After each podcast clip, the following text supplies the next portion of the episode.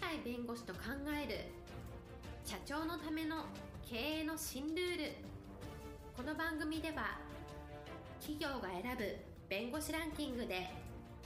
税務部門いちいに輝きななじゅっさつ以上の本を出版し多くの経営者を支えてきた鳥飼重勝が社長、経営者、独立希望者、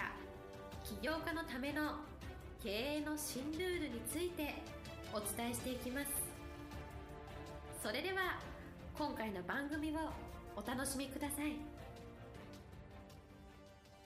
皆さんこんにちは。お元気でしょうか。元気がすべての源です。元気でないと人生つまらなくなります。元気をお届けする鳥飼です。はい、パラリーガルの高瀬です。今日のテーマは会社が倒産しても大丈夫。はい、今日のテーマ、会社が倒産しても大丈夫ということなんですが、本当は倒産したったら大丈夫じゃないから倒産するわけで、倒産しても大丈夫っていう意味は経営者の立場からこれ考えてるので、はい、倒産するともうこれで終わりっていう感じがしないでもないですよね。自分は会社を倒産させてしまったっていう罪悪感とか、社会に対して申し訳なさとか、歴史に対して申し訳ないと、こういう、まあ、自分を責めるようなことが倒産には多いと思うんですけど、倒産したら全てじゃなくて、倒産しても立ち上がって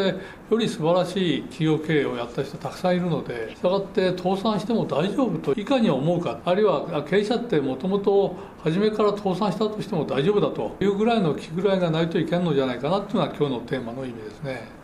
今は天災が心配されてますね。東日本大震災みたいなのまた起こるんじゃないかとかね、実際に今あのいろんな地域で台風が来て氾濫が起こって大変だとか、いろんな経営危機があったり倒産があったり、非常に時代の変化もあるし、何がこれから訪れてくるか分かんないと、場合によっては本当に倒産の危機とか、本当に倒産してしまうとかいうことも十分にあり得るというふうに思うので、経営者っていうのはこういう時代の特に激変をする時代にはやはり覚悟というものが必要であり、同時に覚悟があっただけでは足りないんで、何らかの意味で対応すると、倒産しないように、あるいは成長するようにどうするかっていう前向きな面と、万が一倒産したとしても立ち直るぞと、なんとかするぞと、この両面におけるですね、感覚がやっぱり必要ではないかと思うんですね。私一番尊敬している方の一人なんですけど、アンドリュー・カーネギーっていうほとんど学歴もない貧しい家の方が世界一の鉄鋼会社を作ったと言われている、この方松下幸之助に似てるなという感じがする。この方が言ってる言葉にはっと気づいたんですけども、どういうことを言ってるかというと、会社が全滅しても人材がいれば今まで以上の会社を作れると。全滅してっていうのは倒産したっていうことでしょうけど、倒産したら従来の会社を上回るって普通考えられないような感じがするけど、ただ人材がいればそんなのそれ以上の会社って作れるよっていう素晴らしい要素があるなみたいな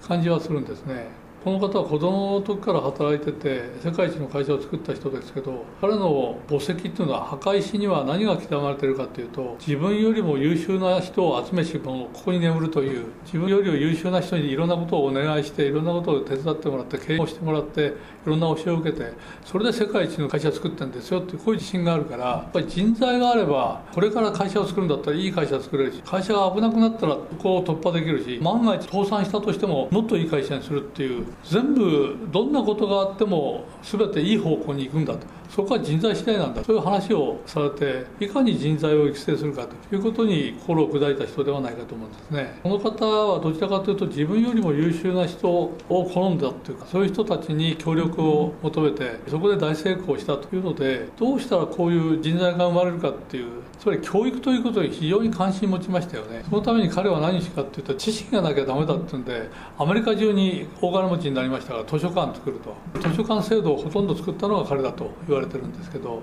その上にやっぱり大学が必要だってんで、いろんな大学が、彼の名前もついたような大学もありますけど、そういう大学を作るのにも力を注いだと、それだけ人材っていうものを大切にしたと。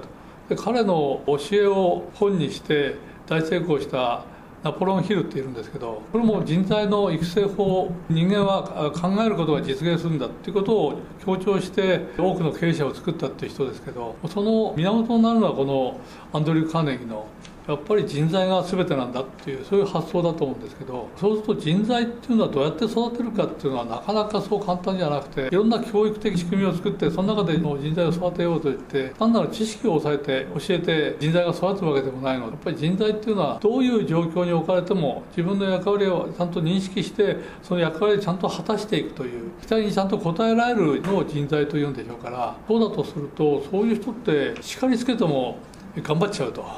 どんなにいじめられても、どんなにひどい冷遇のされ方をしても、そんなのには負けずにそれを乗り越えてやっていくっていう、こういう意味での人材っていうのも多いと思うんですけど、人材育成法というのが、人材の育て方の本流は何なんだろうなというのをやっぱり考えていかなきゃいかんなと思うんですね。そうすると叱るっていうこともあの悪いことではないんでしょうけど、叱るばかりでそれは人材を育つとは思えないと。叱られても叱られても頑張る人はいると思うけど、普通は人材になるようなその要素を持ってる人でも、叱られてばっかりじゃやる気を失うと、他のとこ行っちゃうよっていう、そういう形で人材をちょっと育成しにくいんじゃないかなと。多くの、あの例えば福沢諭吉さんみたいな方とか、いろんな成功した人の言葉からすると、どうもやっぱり褒めるとか感謝するとか、そういう形で、しかも能力の高い、もっともっとあなたに対しては期待できるよっていう期待値を示してくれるような、そういうことをされた方は成長していくという要素があるから、やっぱり褒めるとか感謝するとか、そういうことが基本にあって、あ、自分は認められてんだな、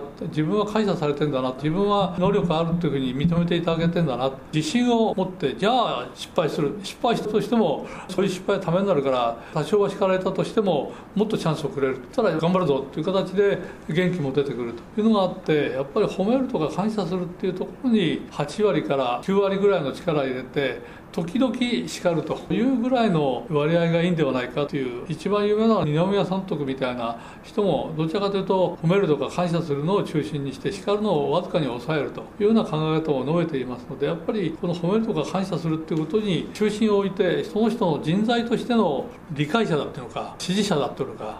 そういうようなふうに思わせるのがやっぱり一番大事じゃないかなという感じがするんですね。で、有名なあの精神科医でアドラーっていうのは、いろんな本も書いてますが、その方は成長するっていうのはね、どういう時に成長するかっていうと、人は感謝を何度も受けることで自律的に成長する、自分の意思によって成長しようとするということですね。つまり人間は感謝されると嬉しくなる、じゃあもっと頑張ろうかって言って、もっと頑張ろうって自分の意思ですから、人からこうやって褒められること、感謝されることによって、自分がだんだんだんだん成長してきて、もっと自分の才能とか能力とか頑張りとかアイデアとか、そういうのをどんどんどんどん出していこうっていう意味で、自分の方で成長しようとするということですから、やっぱり叱られるだけでは、反発して頑張るぞって人もいるかもしれないけど、へしょってしまう人がいると。